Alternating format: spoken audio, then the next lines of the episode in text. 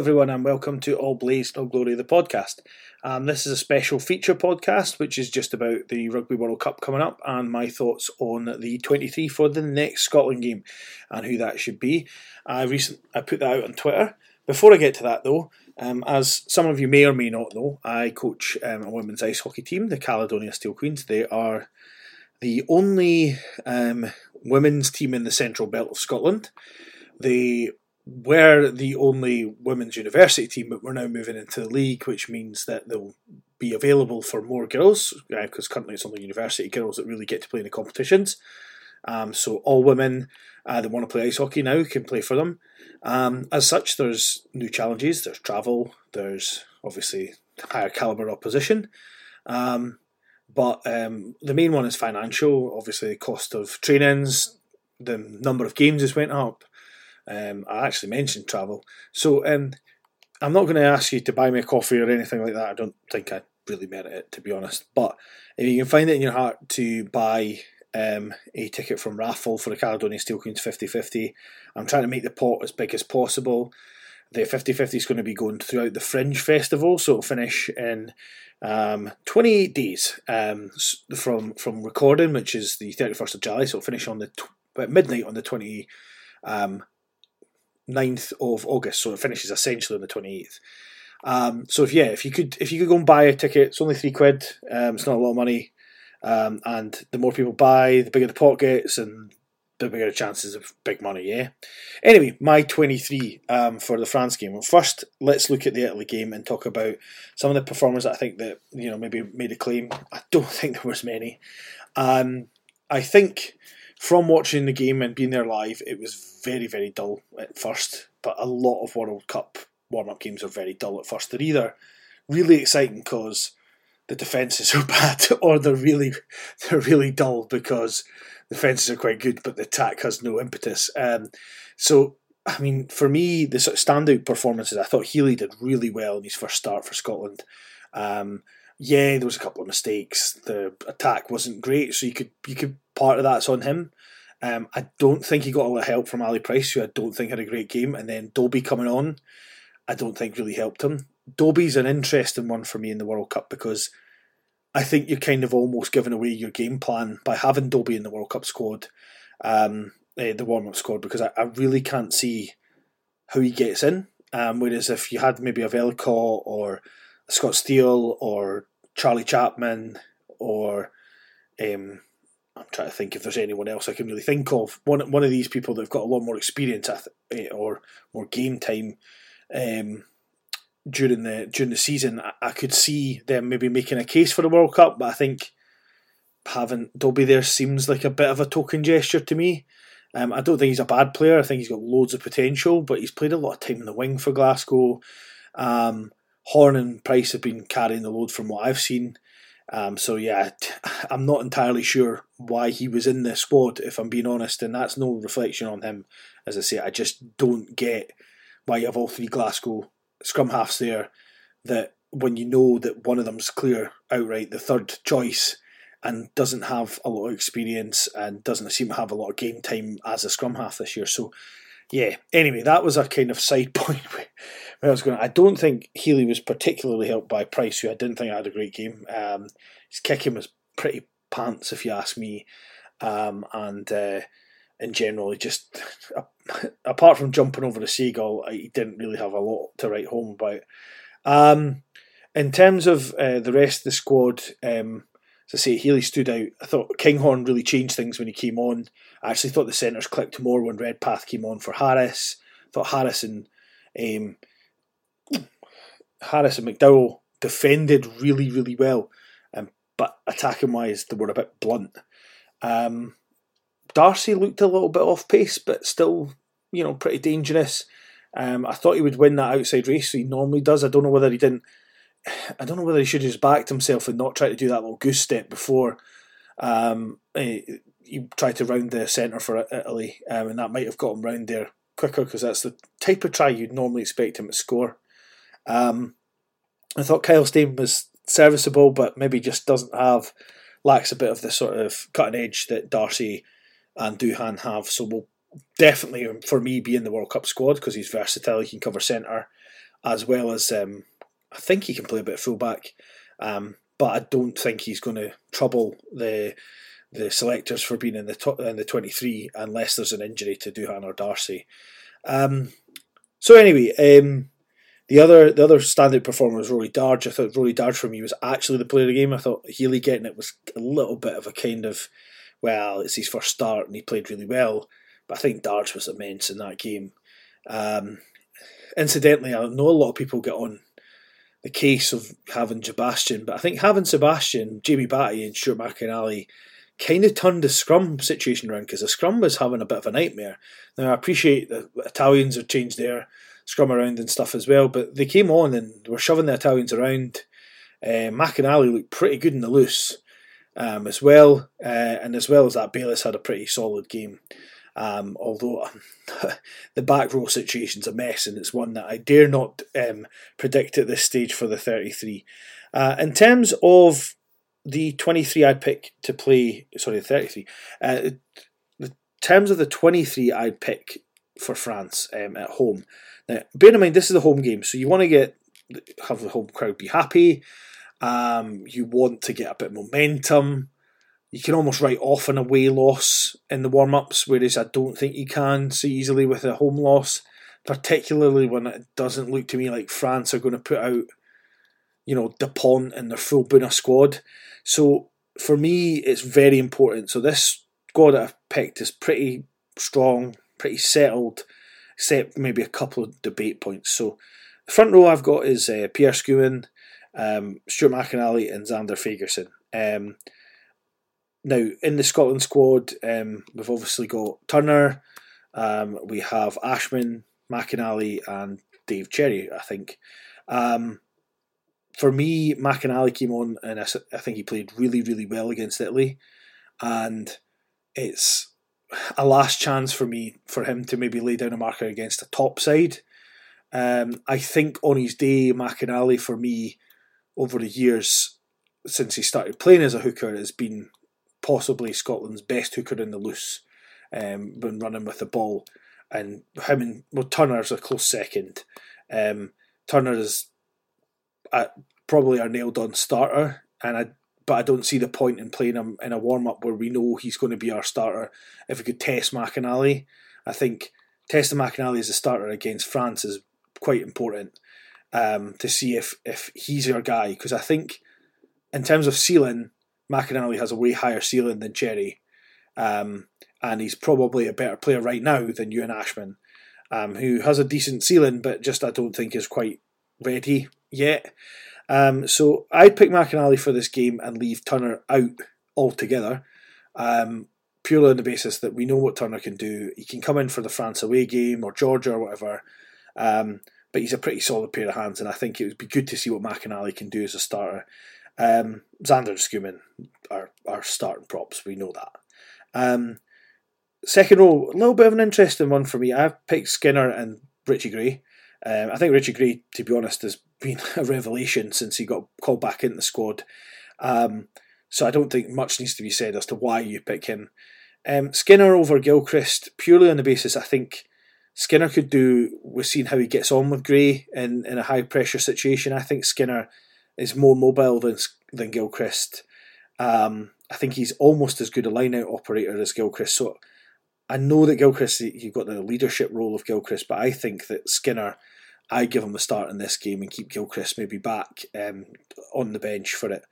Um, back row of Richie, um, Hamish, Watson, and Dempsey. Not much to say about that. Um, Richie Gray's obviously, sorry, Jamie Ritchie's obviously the captain. Um, so he's either going to be in the six or seven shirt, uh, you would imagine, in the big games in the World Cup. Um, Hamish Watson, um, I think possibly is slightly behind Darge at the moment. Um, and possibly there's maybe even thoughts of Richie starting at seven and, and Fagerson being at six with Dempsey at eight.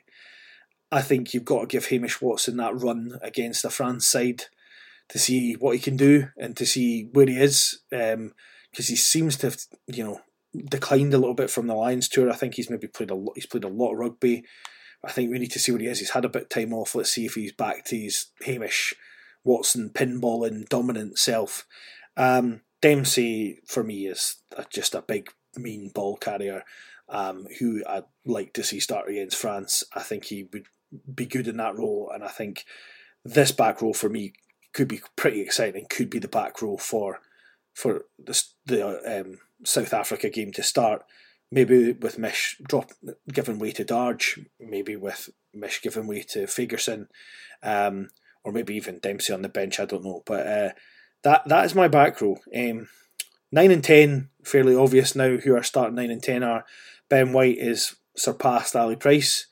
Um, I think Ben White is a really top prospect. Uh, he's got that ability to kick really well, but also that just that eye for the try line. I think Ali's kind of Ali Price. I don't know if he's had it coached out of him, but he seems to have lost a little bit. Um, and uh, Finn Russell is obviously our starting ten, and you know he gets called Maverick, whatever, but he is our starting ten. He's phenomenal. Um, wings, uh, I've got Duhan and Darcy. Um, I think Darcy was brought off for the purpose of playing in the France game. Um, I'd like to see him in the back, the back three with uh, Duhan.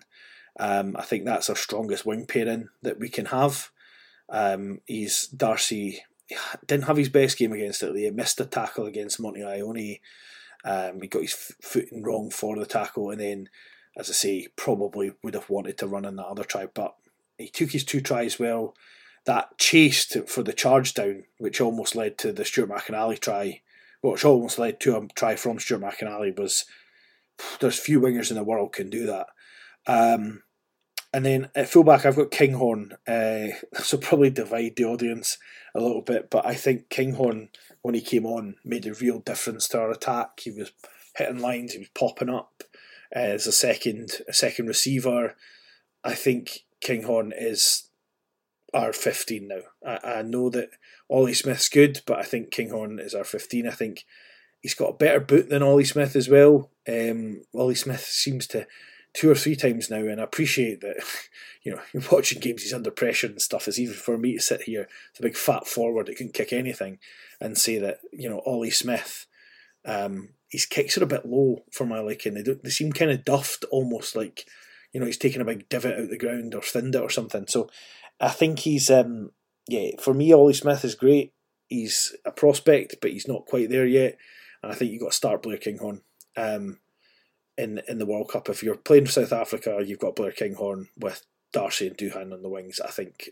Um, in terms of centre pairing, I did swither whether to suggest Redpath um, start at centre um, with Tuipulotu or with Huw Jones um, just to give him a start uh, and see how he how he kicks on. Um, but I went with the tried and tested Tuipulotu and Jones. Um, it's the best centre pairing we've got in terms of chemistry at the moment. Um, I personally would quite like to see Redpath with one of the two of them just to see what the chemistry is like. Redpath's a bit more of a baller than Tuipulotu, um, and and and Jones in a sense of his distribution um, but he's not as good a runner as either of them. So I'd like to see maybe him just in as an option, you know, for an end of game option or whatever, um, to see how he gets on there. Um, we'll probably take four centres, so you think Tuipulotu and Jones, probably Harris um, will go, but uh, that fourth centre spot's between Redpath and McDowell um, for me. So um, I think that's that's going to be an interesting little tussle. But I think I think on balance, Redpath will probably hold on to it just based on experience. Um, but we'll we'll see. Um, in terms of the bench, I've brought Ashman in um, at six, uh, the, uh, reserve hooker position. I think we need to see what he's got um, uh, potentially off the bench. We kind of know what Cherry's going to do, so you know you can save Cherry for the next France game and then still pick him on the World Cup squad. I don't think it's going to make much of a difference if he plays one or two games. You're going to know you know about Cherry, um, and we know about Turner, and we would all imagine that Turner is the nailed on like starter or the nailed on hooker that's definitely going, and it's a fight between the other three for the remaining sort of couple of spots. Um, Batty and Nel, uh, I thought Batty kind of outshone Sutherland at the, the weekend. I'm normally a big Sutherland fan, but I think Batty's kind of earned another another stint from the bench. I don't see Batty as much of a starter. I think he's more of a kind of bench guy. He seems to have a lot of impact off the bench. He's quite a good scrummager to bring on at the end of the game as well. Um, and Nel is obviously a stalwart, great scrummager, you know, and I think he's he's got to get a little bit of a run out before before uh, the World Cup, and I think the France at home games are the place to do it. He's probably another person that's maybe looking to retire at the end of the World Cup as well. So um, hopefully we'll get one last one last run out at Murrayfield, uh, whether it's against France or Georgia. Um, Gilchrist, I mentioned earlier why I picked Skinner to start over Gilchrist. I think Gilchrist has got to be on the bench and got to get a bit of a run so he can come on with either of those two. Um, Fagerson, I've picked over Darge, and I think there is an argument for Darge to go on the bench in this game, considering just how well he played at the weekend, how well he handled being captain at the weekend. But I think for me, if Fagerson's not starting, he should be in the 23 at all times. Um, he's a big game player, Fagerson. I don't think I've ever really seen a game where Fagerson's been bad. Um, certainly not for Scotland. Um, he's good ball carrier. He's strong. He can get over ball as well, almost like a, a seven at times. I think he covers the back three, uh, the back row very, very well. So he can cover all three positions if you need him to. Um, so I, I bring him in and give Darge give Darge a bit of a, a breather. Um, they actually took uh, no, they didn't. They took Crosby off, but um, but I think yeah, I think for me, um, Fagerson should should come in at twenty in, in the in the backup second row. There is a you know theory whether or not you do six two split against like a France or South Africa, but I think for me you stick with five three. I, I don't think Scotland's strengths in having a six two split. I think Scotland's strengths in having like forwards who feel are fit and can go on and make a bit of an impact and then chuck the ball about. Um, and you know that's our best hope. We're not going to win arm wrestles against France and South Africa and Ireland. Uh, we might win by opening them up somehow. Um, Horne uh, for second uh, second scrum half. I actually think Horne was done dirty in the Six Nations and should have been on the bench for all of all of the games. Um, I don't quite understand why they brought Price in um, over Horne. I thought Horne was brilliant in his cameos against all against England and and the like. Um, Healy, uh, I think, should stay in the twenty three for this. That's likely to be the best hope for him in the big game is to is to play um, as the second stand off the sub. Um, if we are doing five three, then he he comes in. If we're not doing a five three, then that's where the argument for maybe Hastings is. Um, but even then, Healy has covered fullback for Munster. Um, he's a ten, but he has covered there. Um, so you know, there's there's no harm in him him um, being on the on the bench even in that situation. I think.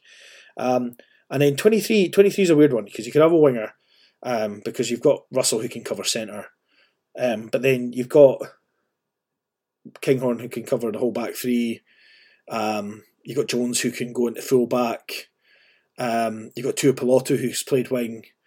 Uh, you know, you, have got options there. So I, have went with Redpath because I think um, he's done quite well in his role coming on, and he's got a bit of a boot as well.